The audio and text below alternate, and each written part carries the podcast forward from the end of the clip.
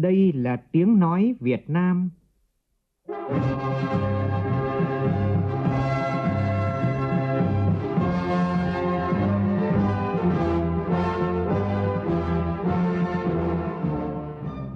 là tiếng nói Việt Nam, phát thanh từ Hà Nội, thủ đô nước Cộng hòa xã hội chủ nghĩa Việt Nam.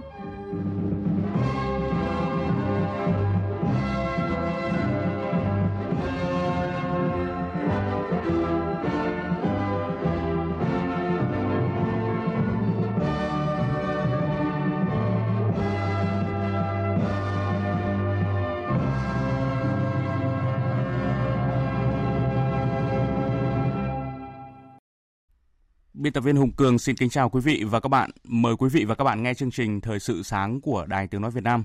Hôm nay thứ Bảy ngày 31 tháng 8 năm 2019, tức ngày mùng 2 tháng 8 của năm kỷ hợi. Chương trình có những nội dung chính sau đây.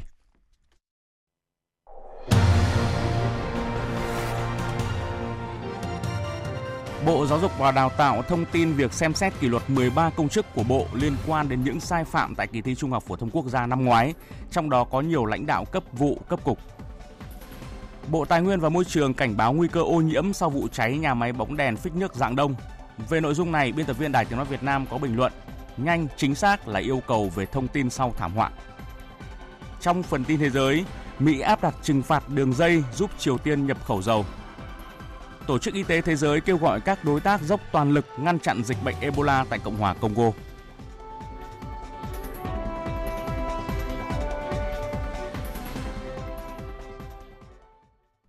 Bây giờ là nội dung chi tiết.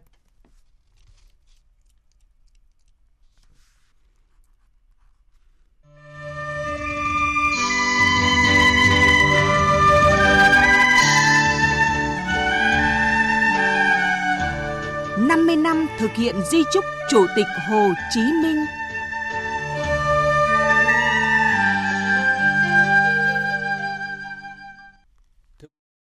Thưa quý vị và các bạn, dự và phát biểu tại lễ kỷ niệm cấp quốc gia 50 năm thực hiện di chúc của Chủ tịch Hồ Chí Minh và kỷ niệm 50 năm ngày mất của người được tổ chức trọng thể tại thủ đô Hà Nội.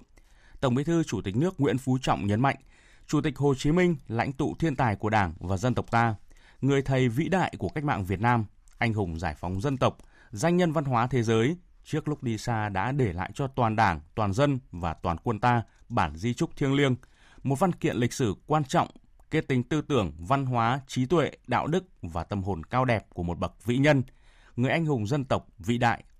Khẳng định giá trị lớn lao trong từng điều căn dặn của bác, Tổng Bí thư Chủ tịch nước Nguyễn Phú Trọng nhấn mạnh, 50 năm qua, tư tưởng Hồ Chí Minh và di trúc của người luôn đồng hành cùng dân tộc, soi dọi, dẫn dắt toàn đảng, toàn dân, toàn quân ta.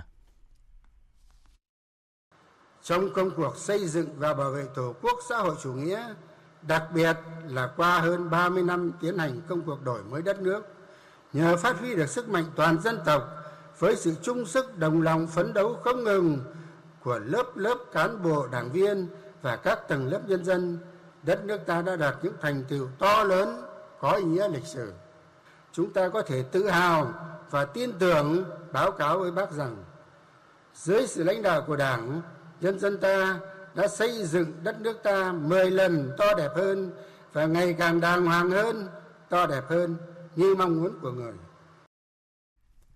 Cũng tại Hà Nội, tối qua khai mạc triển lãm 50 năm thực hiện di trúc Chủ tịch Hồ Chí Minh do Bộ Văn hóa Thể thao và Du lịch tổ chức.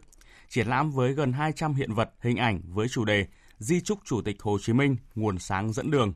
Triển lãm còn có sự tham gia của nhiều tỉnh thành phố gắn với cuộc đời và sự nghiệp cách mạng của bác lúc sinh thời. Đó là các tỉnh Nghệ An, Cao Bằng, Thái Nguyên, Thành phố Hồ Chí Minh, Hải Dương. Triển lãm sẽ diễn ra đến ngày mùng 3 tháng 9 tại Trung tâm Triển lãm Văn hóa Nghệ thuật Việt Nam, số 2, phố Hoa Lư. Tối qua, Ủy ban Nhân dân tỉnh Nghệ An đã tổ chức lễ tuyên dương 113 học sinh đạt giải quốc tế, quốc gia năm 2018-2019 và học sinh đạt điểm cao kỳ thi Trung học phổ thông quốc gia năm 2019. Tin của phóng viên Quốc Khánh.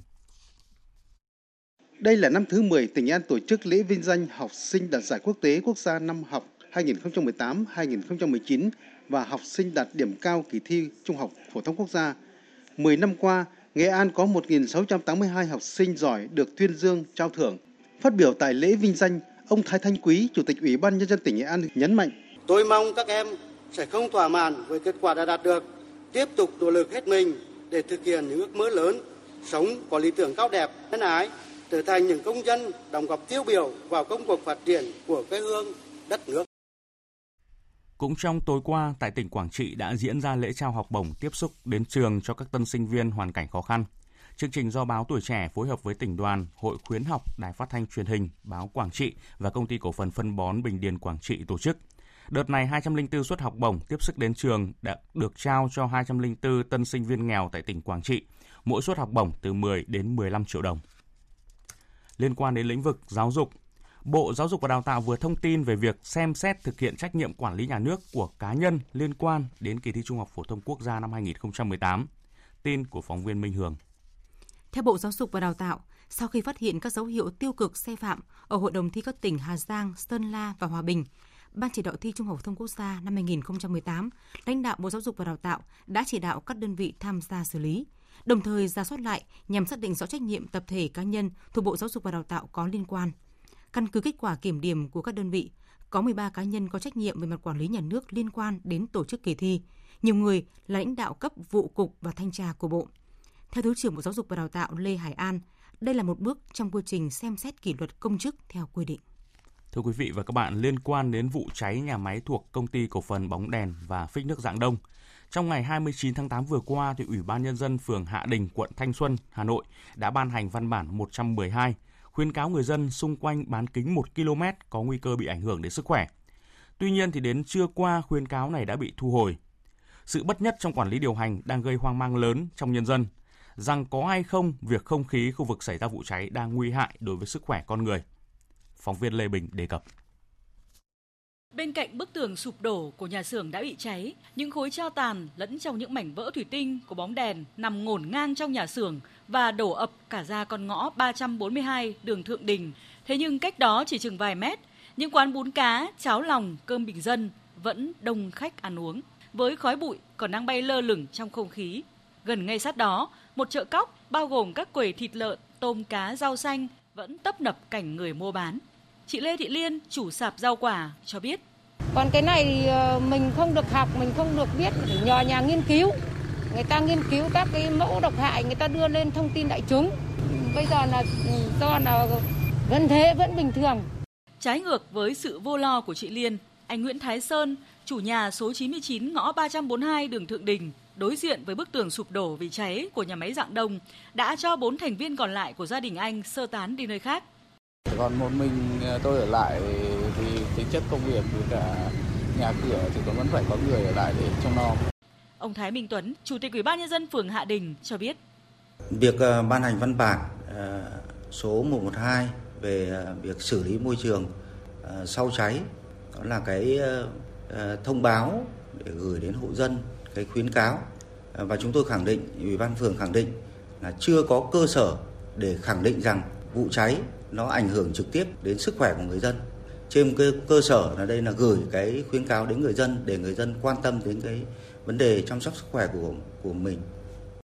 Điều đáng nói hơn nữa là ngay sau khi nhóm phóng viên đặt câu hỏi với ông Thái Minh Tuấn, Chủ tịch Ủy ban nhân dân phường Hạ Đình và nhận được câu trả lời như vừa nêu, thì Ủy ban nhân dân phường Hạ Đình lại có thông báo thu hồi lại văn bản số 112 được ban hành với nội dung khuyến cáo trước đó người dân quận Thanh Xuân nói riêng và dư luận Hà Nội nói chung đang hết sức hoang mang lo lắng.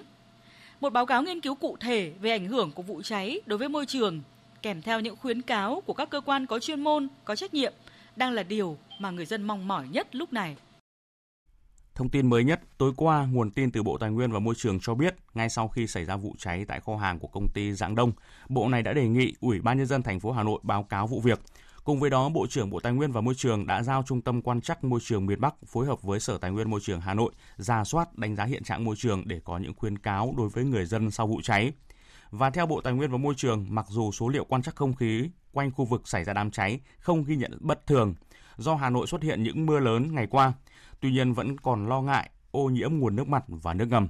Theo đó, Bộ Tài nguyên Môi trường khuyên cáo người dân thận trọng khi sử dụng nguồn nước mặt trong khu vực này để sinh hoạt và ăn uống. Và liên quan đến sự việc này thì trong phần sau của chương trình, biên tập viên Đài Tiếng Nói Việt Nam có bình luận nhanh, chính xác là yêu cầu về thông tin sau thảm họa. Mời quý vị đón nghe. Chương trình được tiếp tục với những nội dung khác. Công ty cổ phần Asanzo ngày hôm qua ra thông báo trong hoàn cảnh chưa có kết luận thanh tra, công ty tạm ngừng mọi hoạt động sản xuất kinh doanh, trừ hoạt động bảo trì và bảo hành. Trong thông cáo báo chí phát đi, Asanzo cho biết, ngày 30 tháng 8 năm 2019 là thời hạn mà Thủ tướng Chính phủ chỉ đạo phải có kết luận thanh tra công ty cổ phần tập đoàn Asanzo và là dấu mốc 70 ngày kể từ ngày xuất bản bài báo đầu tiên của báo Tuổi Trẻ cáo buộc Asanzo gian lận xuất xứ. Trong 70 ngày ấy, cứ mỗi ngày Asanzo phải chi ra ít nhất 1 tỷ đồng do hệ thống bán hàng tê liệt nhưng vẫn phải trả lương cho người lao động. Đó là chưa kể nhiều chi phí hoạt động khác. Trước đó, Asanzo đã có thư kiến nghị đến nhiều cơ quan, ban ngành liên quan đến việc chưa có kết luận thanh tra, kiểm tra hoạt động, quản lý thương hiệu và một số sản phẩm mang thương hiệu Asanzo. Tối qua tại sân khấu không gian nhà bát giác phía sau tượng đài Lý Thái Tổ diễn ra lễ khai mạc Ngày Văn hóa Tuyên Quang tại Hà Nội nhằm giới thiệu tới nhân dân thủ đô, du khách trong nước và quốc tế về hình ảnh, miền đất, con người và các giá trị văn hóa truyền thống đặc sắc của các dân tộc tỉnh Tuyên Quang. Phóng viên Phương Thoa phản ánh. Ngày văn hóa Tuyên Quang tại Hà Nội gồm nhiều hoạt động hấp dẫn như triển lãm ảnh Tuyên Quang thủ đô khu giải phóng, thủ đô kháng chiến, trình diễn văn hóa truyền thống các dân tộc tỉnh Tuyên Quang. Đặc biệt, dịp này nhân dân và du khách sẽ được chiêm ngưỡng hai mô hình đèn trung thu, truyền thuyết thánh gióng và rồng vàng vô cùng độc đáo, đặc sắc gắn với trình diễn di sản văn hóa các dân tộc tỉnh Tuyên Quang. Phó Chủ tịch Ủy ban nhân dân tỉnh Tuyên Quang Nguyễn Thế Giang cho biết: Dịp này quý vị đại biểu và nhân dân du khách sẽ được chiêm ngưỡng diên diếu mô hình đèn trung thu tại phố đi bộ Hồ Hoàn Kiếm vào tối ngày mai 31 tháng 8. Đây là sản phẩm du lịch độc đáo do chính nhân dân Tuyên Quang khởi xướng, phát huy và lưu trữ từ nhiều năm nay, thể hiện tình cảm, sự quan tâm sâu sắc của cấp ủy, chính quyền và toàn xã hội đối với các cháu thiếu nhi. Tại ngày hội, người dân Hà Nội và du khách sẽ được thưởng thức các sản vật đặc sắc của địa phương trong tỉnh như cam, thanh long huyện Hàm Yên, trà của huyện Lâm Bình, các đồ mây che đan của huyện Chiêm Hóa. Nguyễn Thanh Hà, xã An Khang, thành phố Tuyên Quang cho biết. Chúng tôi mang đến uh, giới thiệu cho người Hà Nội ờ, một số các sản phẩm đặc trưng đầu tiên đấy là phải kể đến là mật ong hợp tác xã chăn nuôi ong phong thổ xã An Khang được mệnh danh là cái nôi mà mật ong lớn nhất miền núi phía Bắc à, và sản phẩm thứ hai đó là bánh chin gâu một à, loại bánh đặc trưng của dân tộc Cao Lan các nghệ nhân làm bánh trực tiếp tại ngày hội này để giới thiệu cho người Hà Nội biết một chút hương của Tuyên Quang. Ngày văn hóa Tuyên Quang tại Hà Nội diễn ra đến hết mùng 1 tháng 9. Chiều qua bắt đầu kỳ nghỉ lễ Quốc khánh mùng 2 tháng 9. Tại thành phố Hồ Chí Minh, nhiều người dân tập trung về các bến xe, nhà ga để rời thành phố về quê hoặc là đi du lịch. Sở Giao thông Vận tải thành phố cho biết là trong ngày cao điểm như ngày hôm nay, dự báo lượt khách xuất bến tại các bến xe có thể đạt gần 110.000 lượt khách một ngày, tăng khoảng 67% so với ngày thường.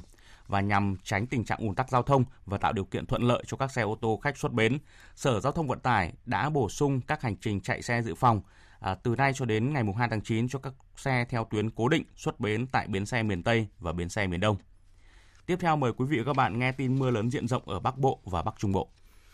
Hôm nay, 31 tháng 8, ở Bắc Bộ và Bắc Trung Bộ đã có mưa vừa, mưa to, có nơi mưa rất to. Lượng mưa tính từ 7 giờ ngày 30 tháng 8 đến 1 giờ ngày 31 tháng 8, phổ biến từ 50 đến 100 mm. Dự báo, từ nay đến ngày 2 tháng 9, ở các tỉnh Bắc Bộ, Thanh Hóa và Nghệ An có mưa vừa, mưa to, có nơi mưa rất to và rải rác có rông. Lượng mưa từ 80 đến 150 mm một đợt. Riêng khu vực các tỉnh Quảng Ninh, Sơn La, Hòa Bình, Yên Bái, Lào Cai, Phú Thọ, Vĩnh Phúc và Thanh Hóa có mưa rất to, lượng mưa từ 100 đến 200 mm một đợt. Trong mưa rông có khả năng xảy ra lốc xét và gió giật mạnh. Khu vực Hà Nội, ngày và đêm nay có mưa vừa, có nơi mưa to và rải rác có rông. Trong mưa rông có khả năng xảy ra gió giật mạnh. Do có mưa lớn, đề phòng lũ trên sông Thao, dự báo động 1 và sạt lở đất khu vực vùng núi phía Bắc. Tiếp theo là một số thông tin về thời tiết chi tiết trên cả nước. Thưa quý vị và các bạn, hôm nay miền Bắc và các tỉnh từ Thanh Hóa đến Thừa Thiên Huế có mưa. Có nơi mưa vừa, mưa to, có nơi mưa rất to và rải rác có rông. Trong cơn rông có khả năng xảy ra lốc xét và gió giật mạnh. Theo Trung tâm Dự báo Khí tượng Thủy văn Quốc gia, do ảnh hưởng của giải hội tụ nhiệt đới có trục qua Bắc Trung Bộ, nên từ nay đến ngày 2 tháng 9, ở các tỉnh Bắc Bộ, Thanh Hóa và Nghệ An có mưa vừa, mưa to, có nơi mưa rất to và rải rác có rông. Lượng mưa từ 80 đến 150 mm một đợt. Riêng khu vực các tỉnh Quảng Ninh, Sơn La, Hòa Bình, Yên Bái, Lào Cai, Phú Thọ, Vĩnh Phúc và Thanh Hóa có mưa rất to. lượng mưa từ 100 đến 200 mm một đợt. Trong mưa rông có khả năng xảy ra lốc, xét và gió giật mạnh. Ngày hôm nay, các tỉnh ven biển từ Đà Nẵng đến Bình Thuận và Nam Bộ, khu vực Tây Nguyên, ngày nắng, chiều tối và đêm có mưa rào và rông vài nơi. Trong cơn rông có khả năng xảy ra lốc xét, mưa đá và gió giật mạnh.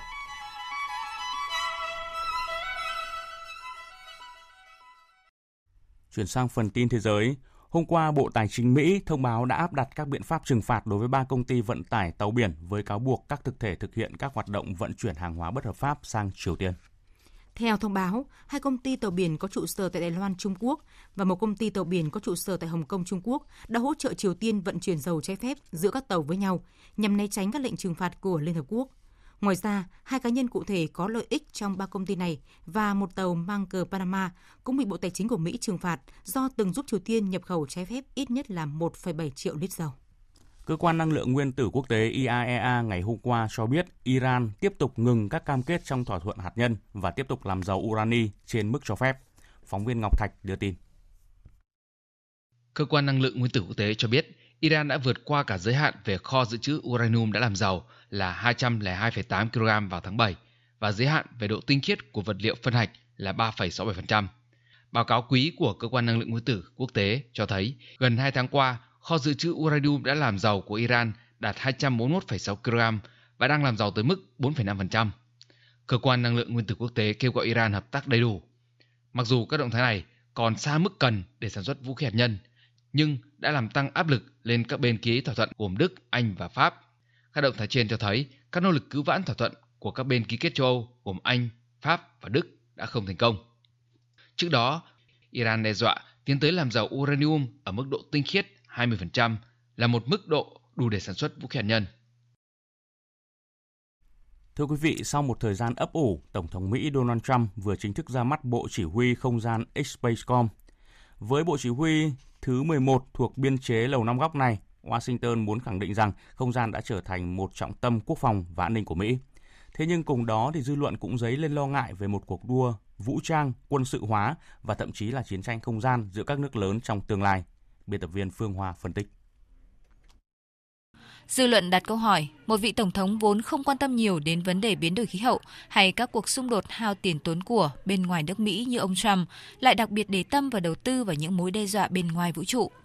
Lý giải về ý tưởng này, Tổng thống Trump nhấn mạnh, Mỹ rõ ràng đang ở thế yếu về công nghệ tác chiến vũ trụ so với các đối thủ hàng đầu là Nga và Trung Quốc.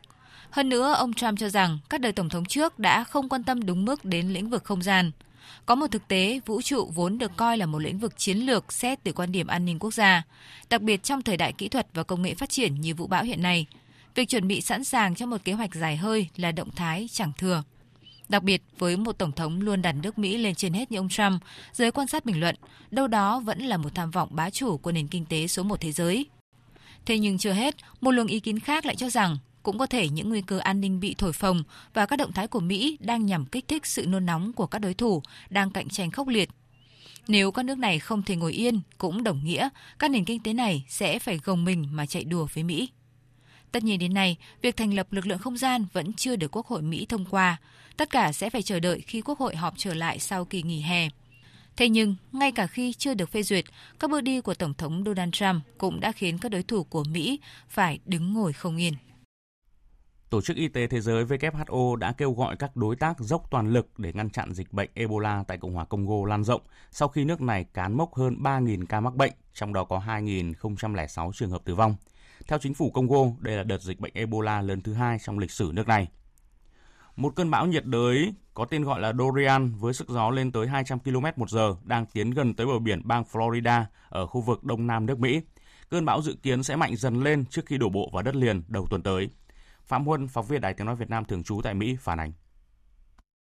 Bão Dorian được dự báo sẽ đổ bộ vào bờ biển phía đông bang Florida đêm ngày 2 tháng 9 hoặc dạng sáng ngày 3 tháng 9 ở cấp độ 4 với sức gió có thể lên tới 265 km mỗi giờ. Thống đốc bang Ron DeSantis cho biết đã ban bố tình trạng khẩn cấp tại toàn bộ 67 hạt trên toàn bang. Ông Ron DeSantis cũng thông báo Tổng thống Donald Trump đã thông qua yêu cầu tình trạng khẩn cấp liên bang của bang Florida và điều này sẽ cho phép bang này huy động các nguồn lực liên bang cho công tác cứu trợ. Ông Ron DeSantis cảnh báo người dân cần chuẩn bị đối phó với hậu quả của cơn bão trong nhiều ngày. Bang Florida đã phân phát 860.000 chai nước tới người dân đồng thời chuẩn bị gần 4 triệu lít nước và 1,8 triệu khẩu phần ăn để chuẩn bị đối phó với bão. Hiện các siêu thị tại bang Florida đã không còn nước đóng chai và thực phẩm, trong khi nhiên liệu cũng thiếu hụt do người dân đã bắt đầu dự trữ đón bão. Hàng chục đội tìm kiếm và cứu hộ đã được huy động và sẵn sàng ứng phó.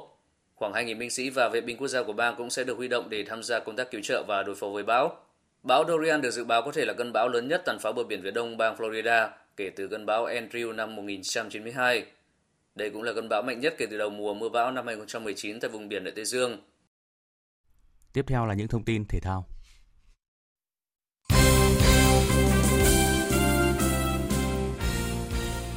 Thưa quý vị và các bạn, chiều qua khi vòng 20 giải hạng nhất khởi tranh, Hồng Lĩnh Hà Tĩnh đã đánh bại đội bóng đất Tây Ninh với tỷ số tối thiểu là 1-0 và với chiến thắng này thì Hồng Lĩnh Hà Tĩnh có trong tay 47 điểm để lên ngôi vô địch trước hai vòng đấu cũng như là giành vé lên chơi V-League vào mùa tới.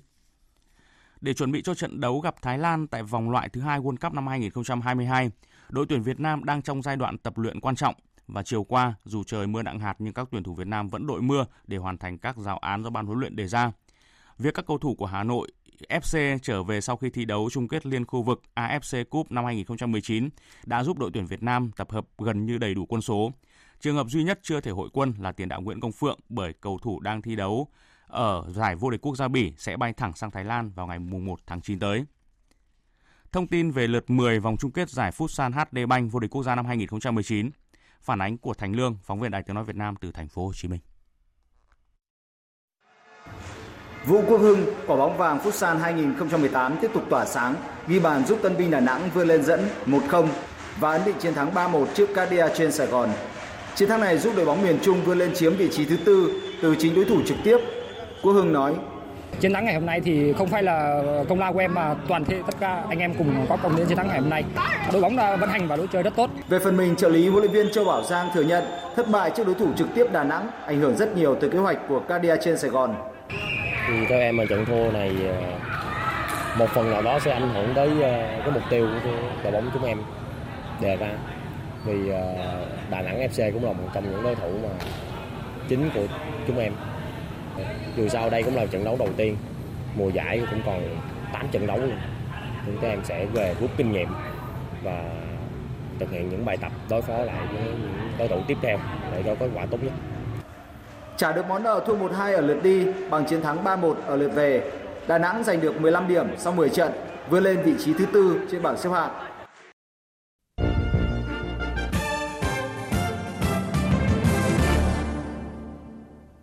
Thưa quý vị và các bạn, sau vụ cháy kinh hoàng tại công ty cổ phần bóng đèn phích nước Dạng Đông tối ngày 28 tháng 8, thiệt hại ước tính ban đầu là khoảng 150 tỷ đồng. Người dân Hà Nội đã bày tỏ sự lo lắng về hậu quả môi trường do vụ cháy này gây ra. Trước nhiều luồng thông tin khác nhau, người dân rất cần những công bố chính thức của các cơ quan chức năng về ảnh hưởng của vụ cháy để chủ động có kế hoạch đảm bảo sức khỏe cho bản thân và gia đình. Bình luận của biên tập viên Mai Hồng nhan đề nhanh, chính xác, yêu cầu về thông tin sau thảm họa qua sự thể hiện của phát thanh viên Phương Hằng. Chỉ một ngày sau khi ban hành, Chủ tịch Ủy ban Nhân dân phường Hạ Đình hôm qua đã ra quyết định thu hồi văn bản khuyến cáo người dân không sử dụng thực phẩm, nước trong bán kính 1 km tính từ công ty Dạng Đông. Lý do là văn bản này được ban hành không đúng thẩm quyền và nội dung chưa đủ cơ sở. Cần nhắc lại là nội dung văn bản số 112 do Phó Chủ tịch Ủy ban Nhân dân phường Hạ Đình Trần Thị Nhiên ký trong ngày 29 tháng 8 năm 2019 đề cập nội dung sau khi cháy công ty Dạng Đông còn tồn dư nhiều khói bụi, không khí nhiễm bẩn gây ảnh hưởng đến sức khỏe của nhân dân, của cán bộ viên chức tại một số khu vực và cơ quan đơn vị trường học trên địa bàn phường Hạ Đình. Để hạn chế tác hại của khói bụi, phường Hạ Đình đề nghị các gia đình tự theo dõi sức khỏe của các thành viên. Nếu có biểu hiện ho, khó thở, đau ngực, sốt bất thường thì phải đưa đi khám tại các bệnh viện để có biện pháp xử lý kịp thời. Cũng trong sáng qua, tại Trung tâm chống độc Bệnh viện Bạch Mai, có khoảng hơn 10 phóng viên có một số dấu hiệu bất thường sau khi tác nghiệp về đám cháy ở công ty Dạng Đông đến khám và xét nghiệm máu. Đa số phóng viên có các triệu chứng phù mặt, khó thở, buồn nôn, đau đầu các bác sĩ đã khẩn trương xét nghiệm máu để xem có dấu hiệu liên quan đến thủy ngân hay không. Những diễn biến này khiến người dân không khỏi lo lắng. Điều mà dư luận quan tâm nhất hiện nay là vụ cháy công ty Dạng Đông có gây nguy cơ nhiễm độc không, ảnh hưởng tới những khu vực nào, liệu tất cả người dân sinh sống ở khu vực gần nơi xảy ra cháy có phải đến cơ sở y tế để khám và xét nghiệm hay không? Bởi theo phân tích của Phó Giáo sư Trần Hồng Côn, khoa hóa Đại học Quốc gia Hà Nội, khi bóng đèn bị cháy, phần nhựa polymer có thể tách thành các phân tử có chất độc hại. Đồng thời thủy ngân, bột huỳnh quang bị nung trong nhiệt độ cao sẽ thành thể hơi hòa vào không khí. Các loại chất này phát tán với nồng độ cao sẽ gây hại sức khỏe con người, với các triệu chứng đau đầu, tức ngực, khó thở, vân vân. Trong đó thủy ngân là kim loại nặng độc hại, tích lũy dần trong cơ thể và khó đào thải – nồng độ thủy ngân trong cơ thể tăng cao có thể gây thiếu máu cùng hàng loạt biến chứng nguy hiểm khác. Được biết, sau vụ cháy, công ty cổ phần bóng đèn phích nước dạng đông đã thành lập ban khắc phục sự cố. Tổng cục Môi trường, Bộ Tài nguyên và Môi trường đã cử Trung tâm Quan trắc Môi trường miền Bắc phối hợp với cơ quan môi trường của Hà Nội để tổng ra soát đánh giá hiện trạng môi trường sau vụ cháy trong khi các nhà nghiên cứu và dư luận đánh giá việc phường Hạ Đình sớm cảnh báo người dân là phù hợp, có trách nhiệm và là một biện pháp phòng ngừa rủi ro, thì việc thu hồi văn bản lại làm cho người dân hoang mang. Vì sao văn bản này bị thu hồi? Đâu là thông tin đáng tin cậy? Và người dân ở khu vực bị ảnh hưởng cần làm gì để bảo đảm sức khỏe cho bản thân và gia đình trong thời điểm này? người dân rất cần có thông tin nhanh chóng, rõ ràng và chính xác từ các cơ quan chức năng để chủ động trong sinh hoạt, học tập, công tác để đảm bảo sức khỏe. Trong khi chờ đợi, người dân ở quận Thanh Xuân và Hà Nội không nên quá hoang mang lo lắng bởi theo thông tin từ Trung tâm chống độc Bệnh viện Bạch Mai, không phải tất cả các trường hợp tiếp xúc hoặc sống gần hiện trường vụ cháy đều phải đi khám. Chỉ những trường hợp tiếp xúc trực tiếp đám cháy ở lâu gần đám cháy có biểu hiện bất thường như đau đầu, chảy máu mũi mới nên đi kiểm tra sức khỏe. Trường hợp muốn biết có nhiễm độc thủy ngân hay không, chỉ cần đến cơ sở y tế tuyến quận huyện là có thể kiểm tra được. Điều người dân mong muốn là các cơ quan chức năng sớm công bố báo cáo đo lường cụ thể về ảnh hưởng của vụ cháy đối với môi trường, kèm theo khuyến cáo đáng trông cậy của các cơ quan có chuyên môn. Quý vị và các bạn vừa nghe bình luận nhan đề nhanh chính xác là yêu cầu về thông tin sau thảm họa. Dự báo thời tiết Phía Tây Bắc Bộ có mưa, có nơi mưa vừa, mưa to và rải rác có rông, gió nhẹ. Trong cơn rông có khả năng xảy ra lốc xét và gió giật mạnh. Nhiệt độ từ 22 đến 30 độ, có nơi trên 30 độ. Phía Đông Bắc Bộ nhiều mây, có mưa vừa, mưa to, có nơi mưa rất to và rải rác có rông. Gió Đông Bắc cấp 2, cấp 3. Trong cơn rông có khả năng xảy ra lốc xét và gió giật mạnh, nhiệt độ từ 23 đến 31 độ. Các tỉnh từ Thanh Hóa đến Thừa Thiên Huế nhiều mây, phía Bắc, Thanh Hóa và Nghệ An có mưa vừa, mưa to, có nơi mưa rất to và rải rác có rông. Phía Nam có mưa rào và rông vài nơi, riêng chiều tối có mưa rào rải rác và có nơi có rông. Gió Tây Nam đến Tây cấp 2, cấp 3.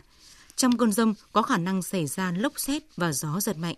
Nhiệt độ từ 23 đến 30 độ, phía Nam từ 30 đến 33 độ.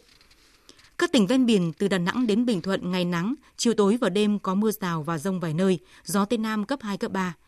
Trong cơn rông có khả năng xảy ra lốc xét, mưa đá và gió giật mạnh, nhiệt độ từ 25 đến 34 độ, có nơi trên 34 độ. Tây Nguyên ngày nắng, chiều tối có mưa rào và rông rải rác, đêm có mưa rào và rông vài nơi, gió Tây Nam cấp 2, cấp 3. Trong cơn rông có khả năng xảy ra lốc xét và gió giật mạnh, nhiệt độ từ 20 đến 30 độ. Nam Bộ ngày nắng, chiều tối có mưa rào và rông rải rác, đêm có mưa rào và rông vài nơi. Trong cơn rông có khả năng xảy ra lốc xét và gió giật mạnh, nhiệt độ từ 23 đến 33 độ. Khu vực Hà Nội nhiều mây có mưa, mưa vừa, có nơi mưa to và rải rác có rông. Trong cơn rông có khả năng xảy ra lốc xét và gió giật mạnh. Nhiệt độ từ 24 đến 31 độ. Dự báo thời tiết biển. Vịnh Bắc Bộ có mưa rào và rông rải rác, phía Bắc gió Đông Bắc đến Đông, phía Nam gió Tây Nam cấp 3, cấp 4. Trong cơn rông có khả năng xảy ra lốc xoáy và gió giật mạnh. Vùng biển từ Quảng Trị đến Quảng Ngãi có mưa rào rải rác và có nơi có rông. Gió Nam đến Tây Nam cấp 4, cấp 5. Trong cơn rông có khả năng xảy ra lốc xoáy và gió giật mạnh. Vùng biển từ Bình Định đến Ninh Thuận có mưa rào và rông vài nơi, gió Tây Nam cấp 4, cấp 5. Vùng biển từ Bình Thuận đến Cà Mau có mưa rào và rông vài nơi, gió Tây Nam cấp 5, có lúc cấp 6, giật cấp 7 biển động. Trong cơn rông có khả năng xảy ra lốc xoáy. Vùng biển từ Cà Mau đến Kiên Giang bao gồm cả Phú Quốc, khu vực Bắc và giữa Biển Đông có mưa rào và rông rải rác, gió Tây Nam đến Nam cấp 4, cấp 5. Trong cơn rông có khả năng xảy ra lốc xoáy và gió giật mạnh. Khu vực Nam Biển Đông có mưa rào và rông vài nơi, gió Tây Nam cấp 4, cấp 5. Khu vực quần đảo Hoàng Sa thuộc thành phố Đà Nẵng có mưa rào và rông rải rác, gió Tây Nam cấp 4, cấp 5. Trong cơn rông có khả năng xảy ra lốc xoáy và gió giật mạnh. Khu vực quần đảo Trường Sa thuộc tỉnh Khánh Hòa có mưa rào và rông vài nơi, gió Tây Nam cấp 4, cấp 5. Vịnh Thái Lan có mưa rào và rông rải rác, gió Tây cấp 5. Sáng có lúc cấp 6, giật cấp 7, biển động. Trong cơn rông có khả năng xảy ra lốc xoáy. Những thông tin thời tiết vừa rồi đã kết thúc chương trình Thời sự sáng nay của Đài Tiếng Nói Việt Nam. Chương trình do biên tập viên Hùng Cường biên soạn với sự tham gia của kỹ thuật viên Hồng Thanh, phát thanh viên Kim Phượng, chịu trách nhiệm nội dung Giang Trung Sơn.